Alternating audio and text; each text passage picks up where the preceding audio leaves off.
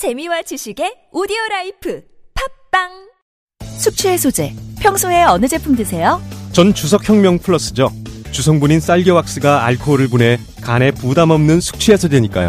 몸속 알코올을 직접 분해하는 주석혁명 플러스 술자리 후 몸이 정말 가벼워졌어요 숙취 해소의 혁명. 주석혁명 플러스. 온라인에서 구입할 수 있습니다 술 마시기 전 물과 함께 꿀꺽 아셨죠? 골반 잡자 바로 잡자 바디로직 허리 통증 바로 잡자 바디로직 몸매 교정 바로 여름에도 잡자, 아시죠? 바디로직 라이트. 통기성이 좋아서 한여름에도 쾌적. 신축성은 여전해서 내 몸에도 최적. 올여름도 자세가 좋아지는 골반 교정 타이즈 바디로직 검색창에 골반 교정 바디로직 라이트.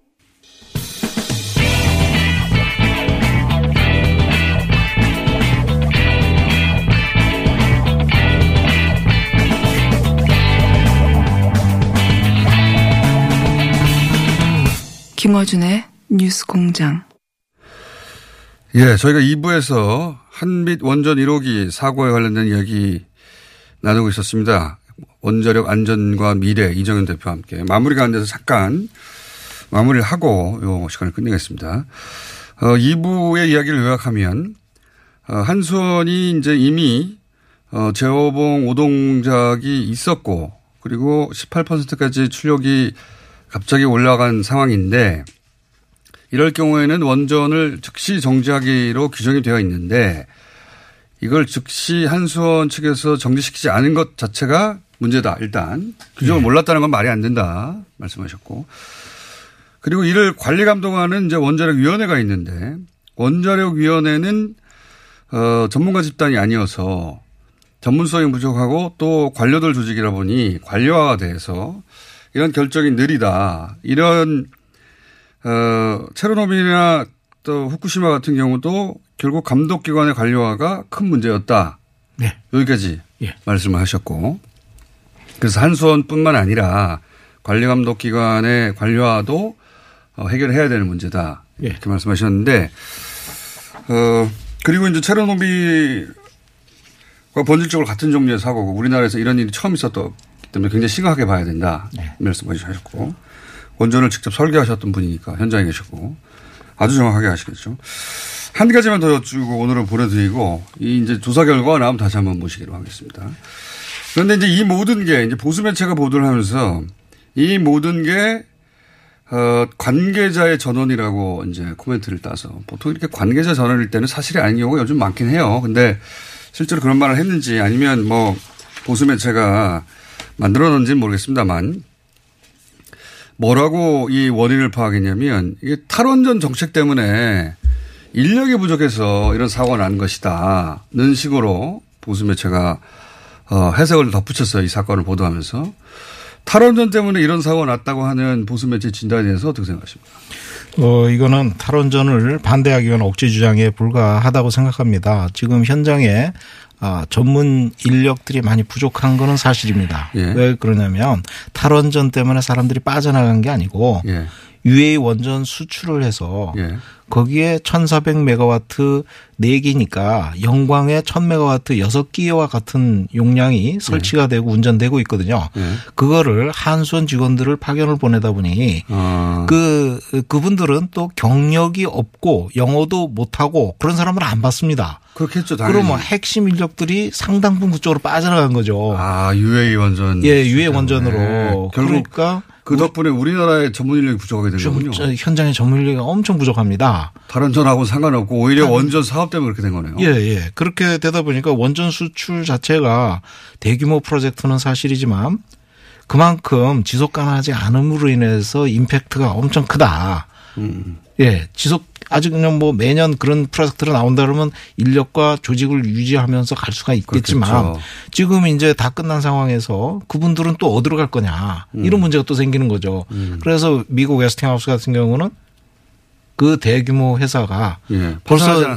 네 번 다섯 번 파산 일어난 이유가 바로 이런 거거든요. 음. 그래서 저는 원전 수출 자체가 상당히 좀 위험하다. 우리는 어, 벤더로서 참여하는 건 괜찮겠지만은 음. 예, 그전 세계 시장에 우리 경쟁력 이 있지 않습니까? 제조 능력. 그러니까 원전 수출의 그 어두운 지점은 그게 우리 국내 전문 인력을 그쪽으로 빼기 때문에 더군다나 경험이 있는 예.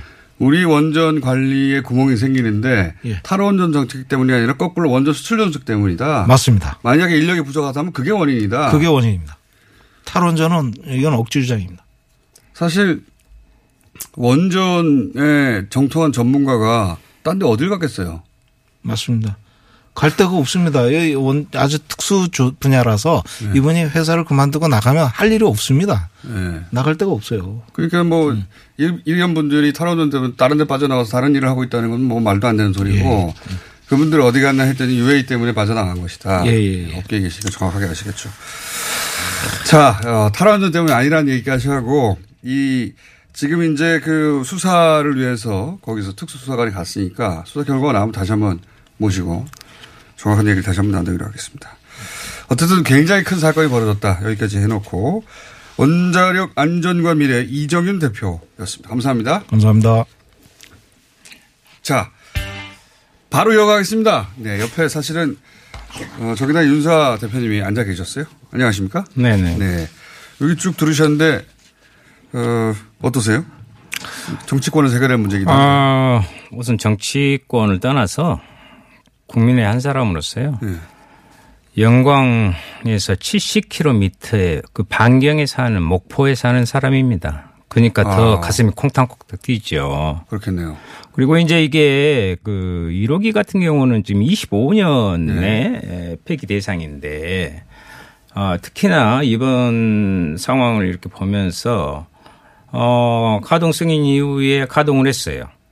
근데 11, 11시간 문제가 발생해서 바로 중지시켰는데 11시간 계속했단 말이에요. 거의 12시간, 예.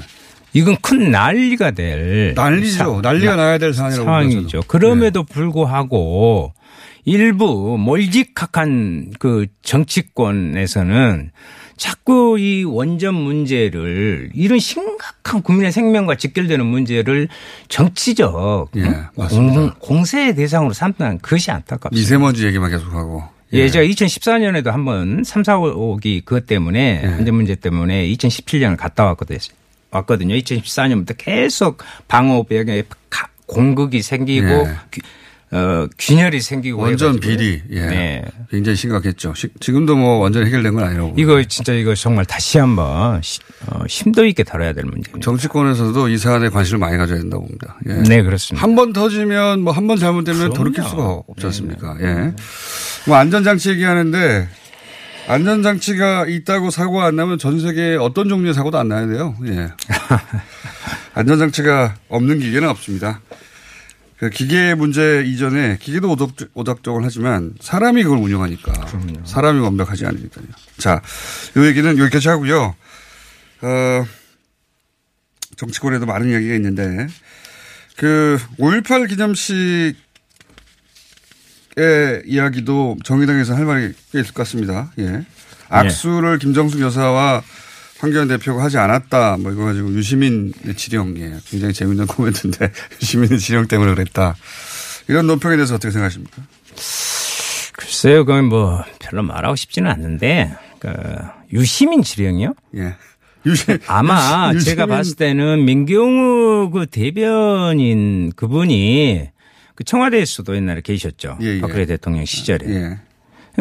이 최순실 지령 막 이렇게 생각하다가 무조건 그 생각하다가 이것이 이상하니 말이 섞여버린 게 아닌가 그런 생각이 좀 들고요. 여기는 저는 좀 안타까워요. 자유한국당 보면 물론 아무리 사람이 없다 하지만 거기는 질보다 양으로 승부하잖아요. 지금 버티고 있는데 그렇다 하더라도 이러한 어, 저속한 그리고 이거 이- 악수를 가지고 이야기한 것 자체가 자기들이 악수 둔 거예요. 이, 이야기하지 맙시다 아침부터 이거. 예. 알겠습니다. 두 악수의 뜻은 어, 한자가 틀립니다. 자, 어, 그건 뭐그 정도로 그럼 하고요. 네. 어, 이 국회 정상화를 위해서 이제 5당 원내대표 정례회동이 네. 어제 원래 예정돼 있는데 안 됐다면서요. 왜 안 됐습니까?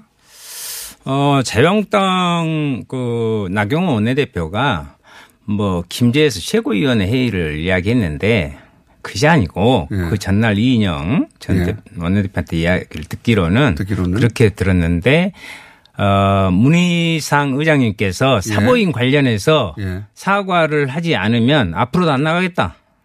어, 그렇게 어. 하고 어, 이제 안 국회의장이 온왜 사과를 해야 되죠? 그래서 이것이 이제 법말이 전도되고 어떻게 보면 일년에쭉 과정이 어제 호프 뭐 호프입니까 뭡니까 그저께 예, 맥주 어, 회동. 예. 그것까지 보면 사죄해야 할 사람들이 사과를 요구하는 기막힌 일이 벌어지고 그러니까 있다는 여당이 사과를 해야 돌아온다는 조건을 건 거군요. 말하자면. 그리고 이렇게 이합전 청와대 여야정 협의체 가지고도 시비를 걸었잖아요. 예. 그리고 그런데 이제 원내에서 정례적으로 격주간에 한 번씩 하는 것입니다. 예. 그런데 그것을 어, 자기들이 싫다 하고 어, 빠져나오고 하는 부분은 의장 위에 있는 분이 나경원 원내대표입니다. 국회에서 예. 지금. 사람은 없는데 갑질은 밖에서부터 다 하고 있어요. 국회를 좌지우지하고 있습니다. 지금. 들어오지는 않고. 들어오긴 들어올까요? 어쨌든 자유한국당도 계속 밖에 있을 수는 없잖아요. 예. 그렇죠. 어, 뭐, 그래서 저희들이 늘 그 주장하는 것은 이 말씀을 드리고 싶어요. 좀 민주당에도 예. 이야기하고 싶은 게 있고 그게 있는데 호프도 좋은데 호프도 좋은데.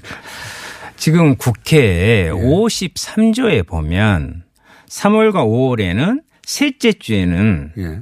셋째 주부터는 상임위를 열어야 한다라고 돼 있어요. 그러니까 예. 이번 주 같은 경우에 예. 들어도 말든 상관없어요. 저희들 놀든 말든 예. 와서 상임위 현안의 부분 특히 저희들은 인보사 문제 같은 경우에 지금 빨리 다뤄야 되거든요. 예, 예. 이런 것을 할 수 있음에도 불구하고 가서 달래기나 하고 있는 것이 나는 이해가 되지 않고 어, 더 세- 세게 나가야 된다. 예, 그리고 4분의 1이면 국회에 소집 요구 할수 있잖아요. 저는 그런 것부터 하자 이거예요. 음. 그래서 국회에서 뭔가 일을 하면 예. 자기들은 놀고 있고 땡깡 놓고 있다가 이게 대비됐잖아요. 국민 네. 앞에. 그러면 들을 수밖에 없어요. 어. 이제 그냥 작전이 그 호프 마신다고 들어온 게 아니에요. 어, 그 대표 윤수아 대표님의 작전은 다른 거네요. 그러니까 우리가 뭐 사과하고 머리 굽히지 말고 그냥 쭉 가자. 예. 갈 길 가고 있으면 어쩔 수 없이 들어오게 돼 있다. 이런 국민이 이제 판단하거든요. 전- 그런 전략이시네요. 예. 예. 그럴 수도 있고 아닐 수도 있습니다. 그래서 뭐 판단하십시오만. 예. 그것도 하나의 작전일 수 있겠습니다. 근데 지금 어쨌든 자유한국당이 안 들어오고 있는데 그걸 들어오게 하는 게 맥주를 마셔서 해결될 일이 아니니까 우리 할 일 빨리 하고 나갑시다. 이런 제안이시고. 제가 예. 그 맥주 문제 호프라고 그럽니다. 호프, 예. 이제 맥주 문제. 어, 실제로는 그 어, 이인영 신임 예. 원내대표가 흔히 말해서 어, 앞으로 미드필더가 되겠다. 레프트윙보다는 예. 예. 저 인, 저한테 인사 왔을 때 그래서 레프트윙도 필요하다. 결정적인 골을 넣어야 되고 그럴 예. 때는 그런 이야기도 하고 어, 했는데 아마도 뭔가를 좀 추- 추경이나 이런 부분에서 정상을 해보고 싶어 하는 신임 원내대표로서 신임 그것은 원내대표에서 성과를 내고 싶겠죠. 예, 그것을 해야 된다는 것은 이해가 되는데 시기, 방식, 결과 전부 안 좋았다. 특히나 시기 문제에서는 이, 그 이틀 전에 5.18이었습니다. 예. 난리가 아니었어요. 지금도 그거 상처가 있습니다. 극우 세력들이 내려와서 이렇게 그 꾹꾹 참고. 그런데 정상화 한다는 것이 호프 미팅을 하면 되겠습니까? 형식을? 호프는 핑계죠, 사실은. 아, 국회의장의 정례적인 그 회동도 물리치고 그날 그 시기도 좋았지 않았고요. 네. 그리고 결과에 뭐 거기에서 뭐 이상한 소리를 서로 주고받는 것은 그러니까 방식이 그렇게 해서는 안 되고 시기적으로도 안 맞았다. 나한테 맡겨보지 그랬냐. 이런 말씀. 그래서 저는 이인영 대표에게나 이렇게 네. 이야기하고 싶어요. 좋, 좋은데 밥 잘 사주는 누나가 아니라 밥값 하는 국회의원이 되라 하고 성토를 먼저 해야 될 시기예요, 지금. 근데 음. 알겠습니다. 그렇게 가는 것은 저는 어, 풀어내는 결과도 그렇게 썩 좋지 않을 음, 것이다. 오히려 그쪽에 예, 정치적 네. 어, 책임을 이렇게 벗겨주는 음? 알겠습니다. 예, 이 여러 가지 방식이 있을 텐데 그런 유화책이 지금 마음에 안 든다 나는 예. 이거는 잘못한 게 없기 때문에 더 강하게 나가야 된다. 예, 이게 이제 대표님 입장이시고. 그것도 하나의 방법이죠. 예, 그것도 하나의 방법이고, 그게 통했을 수도 있고, 이인영 대표의 방법이 통할 수도 있는데, 그것 좀 지켜, 지켜봐야 되겠습니다. 예. 오늘 뭐 의원청에 한다니까요, 거기도. 알겠습니다. 예. 만약에 안 될 경우에 더 혼내주십시오. 거봐, 맥주 마셔도 안 되잖아. 내가 뭐라 그랬어. 다음 주에 해주시고. 만약에 그렇게 됐으면, 어, 되네. 다음 주에 해주시면 될 거라고. 자, 어, 요즘 이제 바른 미래당에 대한 이제 정치권의 관심이 높습니다. 손학규 대표는 어떻게 되냐. 손학규 대표가 퇴진이 아니냐에 따라서 그 다음에 이제, 어, 그러면 완전히 바른 미래당은 어, 손학규 대표 퇴진과 함께 아마도 제3지대나 뭐 이런 얘기가 막 활발하게 진행될 그런 어, 시점이 될 텐데 손학규 대표는 스스로는 퇴진을 안 하겠다고 어, 강하게 얘기하고 있습니다. 버틸 수 있을까요? 손학규 대표가 어떻게 보세요? 어, 이렇게까지 된 마당에 예. 물러선다는 것은 예. 없다고 봅니다. 정치적 사망이죠, 사실은. 손학규 네. 대표의. 네네, 그렇죠. 예. 그러면 정말 예. 그분의 마지막 남은 예. 것까지 거의 예, 소진된다. 만덕산으로 들어가도 해결이 안 될 사안인데 이건. 그렇죠. 예. 그래서 디- 본인은 아마 그냥 가까운 없- 뒷산네요. 왔다 갔다 하셔야 될 것 같아요. 예. 다시. 그래서 본인은 절대 퇴진 안 한다고 말하고 있고. 그런데 이제 지금 양대 주주라고 볼 수 있는 유승민, 안철수의 손을 잡고 물러가라고 하는 거잖아요. 3분의 2 정도 됩니다. 숫자로 따지면. 버틸 수 있을까요? 양대 주주 말씀을 하시는데 그 주주가 얼마나 됩니까 도대체? 그 주주 가치가.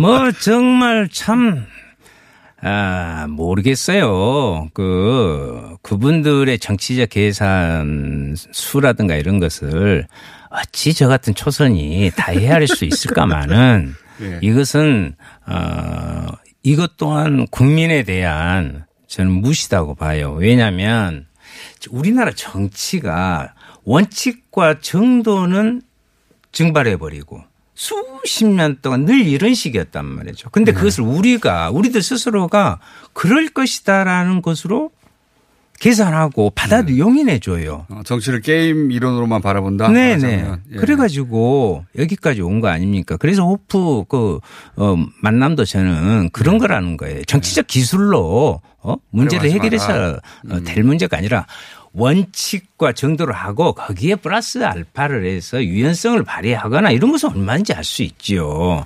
알겠습니다. 중심을 더 딱 잡았을 때요. 더 넓, 넓게 유하게 할수 음. 있습니다. 근데 자꾸 이렇게 가니까 정말 옆에서 죽겠네요. 아, 그, 이게 좀 내려야죠.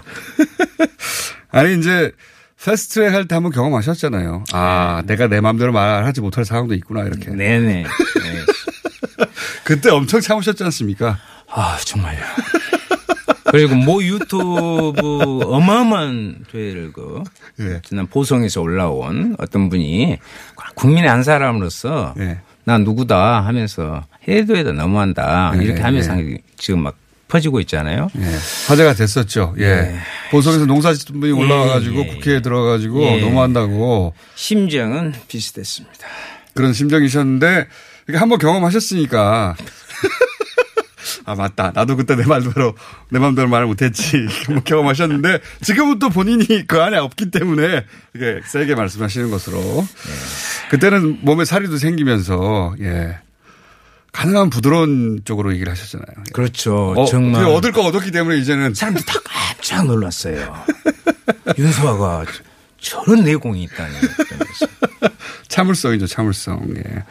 말 한번 잘못했다봐, 어, 잘못했다가 일이 틀어질까봐. 네. 이인영 원내대표에서 그런 심정이겠죠. 그런 그러면 있겠죠. 왜 자기 갑자기 이해 모드로. 자, 근데 이제 다른 사안 많지만 의원님만 줄기차게 잡고 가는 이슈가 있어서 이건 어, 의원님 계실 때 얘기를 해야 되겠습니다. 저기 인보사 문제 있지 않습니까? 네네. 예. 요게 이제 잠잠해져 버렸어요. 어, 바이오 부분인데 이게 말하자면 어, 일종의 사기죠, 사기. 예. 그 대국민 사기죠. 예. 무릎 연골 조직이 재생된다고 했는데 알고 봤더니 다른 거였다. 다른 조직이었다. 그러니까 애초부터 속인 거 아닙니까? 그렇죠. 예.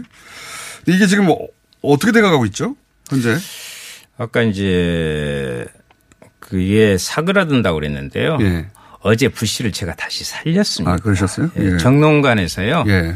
어, 이것에 대한 어, 이게 증거 인멸 우려가 좀 있어요. 예. 계속 질질 끌고 있고. 뭐 관련 서류들 같은 예, 경우는. 그래서 어, 특히 세포 관련한 예. 문제이기 때문에 압수수색을 이미 수사 들어갔으니까 예. 압수수색을 해서 증거 인멸을 막아야 된다. 신속하게 압수수색해라. 예, 그것부터 해야 된다 이런 것이고요. 일단 시판 중지는 됐는데 수사 속도가 너무 느리다 이런 말씀이시네요.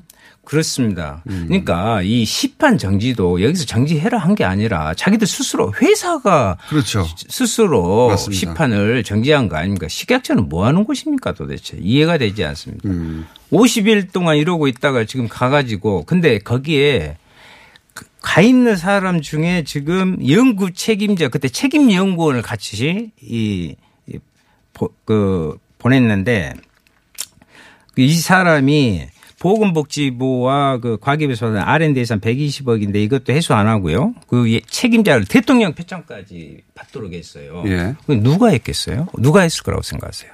이게 어 허가가 난 게 이게 박근혜 정부 때 아닙니까? 그렇 박근혜 정부 때는 아닌데 박근혜 정부의 마지막, 마지막 식약처장이 식약처장이 허가하고 하고 나서 떠났죠. 날랐다고 봐야죠. 예, 예. 예. 아, 맞다. 맞습니다. 박근혜 정부 식약처장이라고만 기억하고 있었는데 이분이 임기 마지막에 이걸 이걸 마지막으로 하고 나가셨죠. 그렇죠. 그러니까 4월 때 문제 제기하고 예. 그런데 이걸 바꿔요. 6월에. 예. 음. 그리고 7월에 하고 어 아디오 하면서 이제 아디오. 예. 그러면 지금 당장 해야 되는 건 뭡니까? 의원님 보시기에 인보사건 관련해서. 저는 여기. 인보사 청문회 하면 인, 보자 빼볼 것도 인사청문회로 들릴까봐 그러는데 국회 상임위를 열어서요. 상임위 차원의 에, 청문회부터 저는 해야 된다고 봅니다. 상임위에서 대단히 복잡하게 얽혀져 있고요. 네. 어, 그 다음에 여기에서 한 가지 지금 당장 해야 될 부분이 참 어이없, 이 대한민국이 왜 이럴까 정말 그랬는데 지금 코롱 제약 측에서 예. 마치 자기들이 돈이나 많이 내놓아, 내놓은 것처럼 하면서 이 3,800명에 대한 15년 동안 추적 관리를 해야 되거든요. 예. 추적 관리 비용을 자기들이 하겠다. 자기들이 추적 관리를 하겠다. 왜 자기들이 추적 관리 합니까? 책임 있는 기업으로서 돈은 내고 예. 이 부분은 질병관리본부나 보건복지부라든가 그렇죠. 예? 아, 중앙의료원이 있으니까 이런 이런 곳에서 하고 자기들이 책임졌으니까 비용은 대야죠. 음. 자기들이 마치 왜 자기들이 아 자기들이 돈 내고 자기들이. 추적 관리 이게 그러면 그 애초에 인보사 자체가 사기라고 지금 말해지는 상황에서 그 결과는 또 어떻게 믿을 수 있습니까? 그런. 말씀이시죠? 예. 앞으로 이제 코롱 식약처장을 식약처를 하나 더 신설할까 합니다. 알겠습니다. 자, 인보사에 관- 대한 관심을 놓치면 안 된다. 예. 윤수아 의원실에서는 이 인보사 관련해서 계속 관심을 가지고 그래서 그 피해 환자분들하고도 아, 간담회를 지금 하기로 했습니다. 잡았습니다. 알겠습니다. 이 지적 사항은 다음 주에 또 예. 모시고 얘기를 들어보겠습니다. 오늘 여기까지 해야겠네요. 정의당의 윤수아 원내대표였습니다. 감사합니다. 예, 감사합니다. 민수 엄마, 우리의 피부 때문에 고민이야. 밤새 잠도 못 자고 긁어 피가 나도록 긁는다고. 밤마다 자기 몸에 긁어대는 아이 때문에 속상하시죠? 문제는 긁으면 긁을수록 더 긁고 싶다는 건데요. 미친 듯이 가려울 때는 긁지 말고 글루타셀을 뿌려보세요. 특허받은 바이오테크 글루타셀 스프레이로 긁지 않는 편안한 밤을 보내세요. 긁지 말고 뿌리세요 글루타셀 여보, 옆집 별이네 미니 태양광 설치한 거 들었어? 310와트를 6만 원에 설치했대. 어디서 있냐고? 별빛 에너지. 태양광 미니 발전소 서울시 선정순위 1번 업체 별빛 에너지는 서울시와 구청의 지원을 통해 소비자 가격 54만 원짜리 310와트 제품을 6만 원에 설치해 드립니다. 구보조금 소진 시 가격이 인상되오니 서두르세요. 우리도 얼른 전화하자. 02-743-0024 별빛 에너지 더 강력해진 흡착력으로 모공 속 깊숙이 쌓여있는 오돌돌돌한 블랙헤드, 과잉 피지, 모공각질뿐만 아니라 초미세먼지까지 완벽하게 제거하고 싶다면 지금 바로 클렌징 오일 역사상 가장 강력한 모공 청소기를 만나보세요. 초미세먼지 세정력, 임상 능력을 인증받은 휘길리 다올리의 클렌징 오일이 당신의 모공 구석구석 찾아가 숨은 노폐물까지 시원하게 건강한 피부를 위한 모든 것 다 들어가 있음. 휘길리 다올리 클렌징 오일.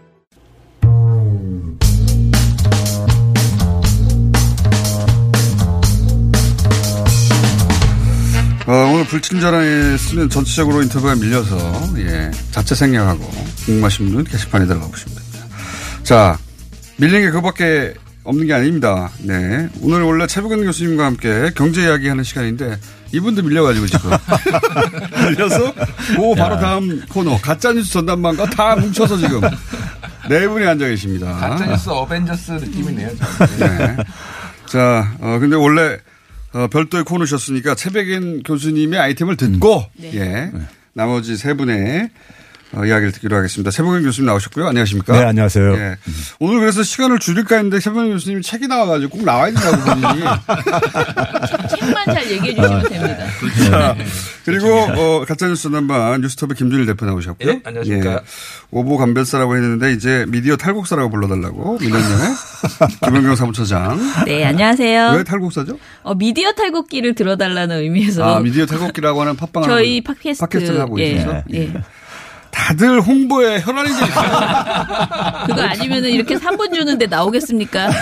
자 그리고 어, 김한 기자가 또 어딜 가가지고 바로 교체해 버렸습니다. 예. 이 김한 기자가 안 나올 때마다 이분이 나옵니다. 경제 전문 특채 모- 머니투데이 최성근 이코노미스트 나오셨습니다. 네, 안녕하세요. 최이코입니다. 예, 최이코라고 불러달라고. 본인의 별명을 본인이 정한 다음에 아무도 불러주지 않고 있어요. 여기서 SNS에서는 뭐 많이 불러, 불러주고 있습니다. 네, 여기서 불러드리겠습니다. 최이코. 자, 교수님? 예. 교수님이 들고 오신 거는 아마 요 기사 때문인 것 같은데 그 최근에 기사가 몇 개 나왔어요. 알바를 쓰는. 예. 그러니까 고용원이 있는 자영업자가 대폭 줄었다. 이것은 바로 고용원을 쓰는데 최저임금이 너무 높아졌기 때문에 못 써서 그런 결과다. 그렇죠. 최저임금 때문에 우리 자영업자 다 망한다. 예. 이런 기사가 나왔어요. 근데 사실 아닙니까? 근데 뭐 어, 하도 신문들에서 예. 이런 가짜 뉴스로 가는 거는 뭐 이력이 났는데 예. 여기에 이제 그러니까 대한민국의 대표적인 사립대학의 뭐 에스모 교수도 같이 여기 동조라는 거 보고 제가 좀 대표적인 경악을 사립대학의 했습니다. 에스모는 예, 그럼 서울대입니까? 대충 알 겁니다. 아 사립대인데 왜 서울대입니까? 누군지 알것 같습니다. 예. 그래요? 예, 근데 아, 아, 이제 체이코님은 딱 아세요 누군지? 네, 예. 다 맞습니다. 자주 등장하시는 분입니까? 예, 자주 등장합니다. 그런데요? 근데 이제 우리가 최저임금 인상률이 그 2018년도부터 좀 빨라졌잖아요. 예. 근데 이제 2017년에서 18년 넘어오는 동안 에는 자, 고용원이 있는 자영업자들, 소위 말해서 이제 알바를 많이 채용하는 자영업자들이 많이 증가했어요. 오히려? 예. 이 시기에는? 예, 증가했는데 이제 지난 이제 일, 이제 올해 들어와 가지고 예. 좀 이게 감소를 하고 있단 말이에요. 예. 감소를 하고 있는데 이걸 갑자기 최저임금에다 갖다가 이제 연결시키는데 예. 지난해는 올라갔을 때는 그러니까 아무 말이 없다가 예. 그렇죠? 떨어질 때 이제니까 갖다가 이제 최저임금에다 떨어 이제 갖다 붙이는 거예요. 갖다 붙이는 건데 박근혜 때 보게 되면은 그러니까 작년에 최저임금 인상이 적용됐을 때 오히려 증가할 때 아무 말 안 하다가 그렇죠. 이 이제 이게 좀 떨어지니까 예. 아 이때다 싶어서 이 얘기를 하는데 그런데 실상은 제가 그래서 이거를 이제 그 1991년부터 예. 2018년까지 이거를 이제 최저임금하고 고용원 있는 자영업자하고. 어떻게 영향을 조사 이 분석을 해봤어요. 아, 소위 말해서 이제. 경제학자들이 많이 하는 예. 했는데 에, 이 최저임금 인상률이 한 10% 증가할 때 예. 고용원 있는 자영업자 숫자에는 한 0.3%가 오히려 증가를 해요. 그래요? 예. 이 역대. 통계가 그래요? 예. 아, 예. 통계적으로 굉장히 유의미한 값이 나왔고요. 오. 예. 그러니까 어, 최저임금 탓이 아니란 얘기죠. 예, 자영업자들의 이 문제가. 어. 예? 그러니까 고용원을 쓰는 자영업자가 최저임금에 영향을 받느냐. 예. 그래서 91년부터 통계를 봤더니 2018년까지 제가 해봤어요. 오히려 증가하더라. 그렇죠.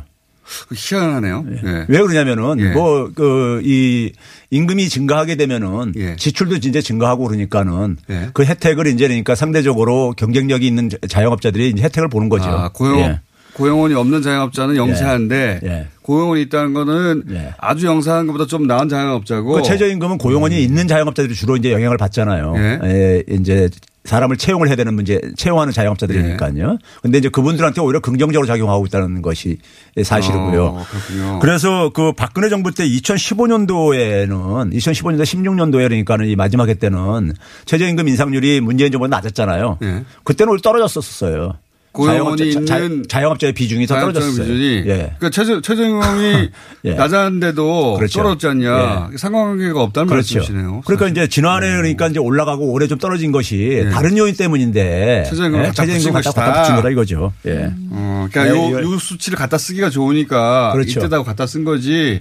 이때까지 91년 이래의 통계를 보면 오히려 올라가면 올라갔지 상관관계가 대단히 약하다.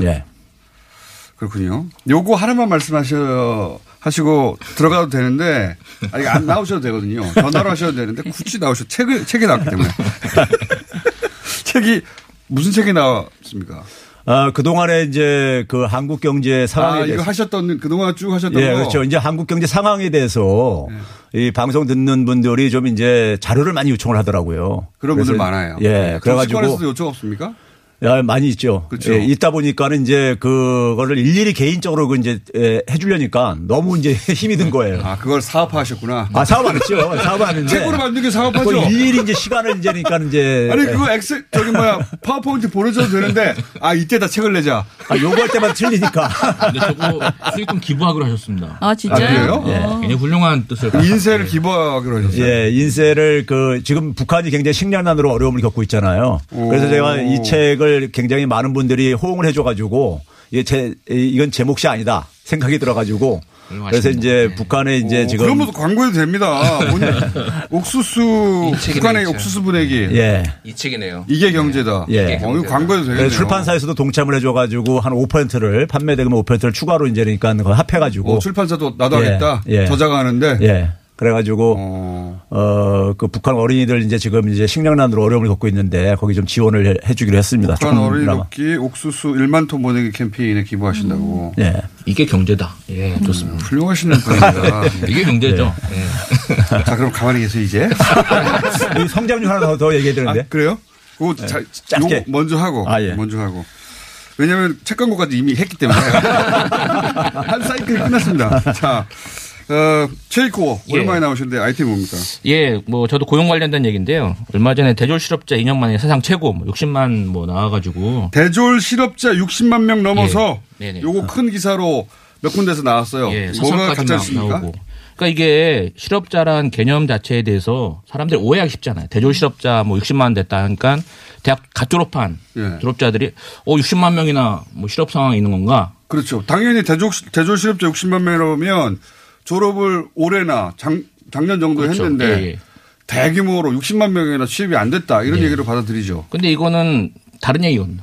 대학 뭡니까? 이력이 있는 그러니까 졸업장에 있는 모든 연령대의 실업자를 진짜요? 다 대졸 실업자라고 그러면 구분이 돼 30대, 있는 40, 그러니까 40대, 50대도 그렇죠. 다 포함되는 거예요? 예, 개념상 그렇습니다. 경성 제국대학 졸업자도 그럼 들어갑니까? 일제시대 99세인데 나 경성제대 졸업했어. 그분이 설문조사에 참여했었으면 예 어, 가능합니다. 야 이건 사기에 가깝다 진짜. 그래서 취업자도 이제 최다죠. 그러다 보니까. 아, 그렇겠네요. 왜냐하면 대졸 인구가 계속 늘어나고 있거든요. 그러니까, 아, 이 기사의 예. 내용이 그거예요. 자세히 들여다보면 자세히 들여다보면 근데 이거를 청년 고용 문, 정책의 문제다라고만 집중하고 있습니다. 그러니까 이게, 아니, 이게 예. 배경을 보면요. 사기잖아 이거는. 문재인 대통령이 청년 고용이 개선되고 있다는 이런 이제 그 발언을 하셨어요. 네. 거기 이제 딴지 걸기 위해서 이게 나온 이제 보도였었는데 청년 고용률은 사실상 2008년부터 지금 그러니까 2008년 이래 최- 최다예요. 그래요? 그러니까 문재인 네. 대통령은 상당히 근거를 가지고 말씀을 하신 거예요. 여기도 근거는 있죠. 다만 그 대한민국에 사는 대학 졸업자 전원을 대상으로 했을 뿐이지. 그렇죠. 예. 아니 취업자도 최다인데. 근데 이게 보시면 월별로 이렇게 실업자란 것이 계절성이라는 게 있거든요. 그러니까 40만 명 초반대 아 이게 이런- 어디서 나 어디서 시작된 기사입니까 이게? 뉴시스에서 나왔습니다. 뉴시스요? 예. 근데 이게 하루 이틀이 아닙니다. 연합뉴스도 한 작년 8월에도 나왔었고 계속 이거 갖고 고용 문제를 얘기하는데 대졸 실업자 사상 예. 최고가 이때까지 대한민국의 대학을 졸업한 모든 사람을 포함한 숫자라는 걸 처음 알았어요. 그, 저도 예, 저도 이번에 이상하다 이 청년 고용률 좋아졌다고 난 알고 있는데 통계적으로 그렇게 알고 이게 막. 사상책으로 안 좋아졌다니까 자세히 들여다보셨구나. 그 봤죠. 예. 근데 보니까 20대도 있고 30대도 있고 40대도 있고 60대 뭐 다 있는 거예요. 뭐지? 그래서 막 들여다봤더니 이게 아주 전체 실업자 중에 개념상 대학 졸업 이력 있는 사람은 구분해 놓은 거예요. 네. 대졸 이상, 고졸, 아니, 이게 중졸 이렇게. 70대를 누가 대졸 실업자라고 합니까? 실업은 실업이래잖아요. 그거는 학력을 기준으로 한 거잖아요, 그냥. 그렇죠. 예, 그냥 편의상 구분해 놓은 거예요. 통계청에서. 그러니까 청년이 아니라. 예. 근데 와, 이걸 청년. 고용 정책의 실패다라고 몰아붙이니까 이게 가짜 뉴스인 거죠. 이게 어떻게 청년 실업 정책의 실패예요? 근데 실제로 이거를 또 이야. 20, 30대만 이렇게 나눠서 보면 지난해 1분기하고 올해 1분기 비교해 보면 오히려 청년 20, 30대 대학 졸업 청년 실업자는 오히려 줄었습니다. 어. 이게 예. 무지입니까? 의도입니까? 아는 것 같은데 잘 정확히 모르고 그냥 쓴 것 같아요. 그냥 관성대로. 예. 근데 저는 저는 의도가 있다고 봐요. 대통령께서 예. 청년 고용 개선된다는 얘기가 나오자마자 이게 기사가. 터져나왔거든요. 아니, 걸면서. 대졸 실업자라고 이렇게 기사 제목에 쓰고 기사 내용에 써놓으면 다 그냥 그렇게 그러니까 생각하죠. 대통령의 인식이 그러니까 문제 있다는 식으로 이렇게 이제 그러니까요. 근데 진짜 의도라면 대국민 사기에 가까워요. 지금. 이거 진짜 음. 사기죠.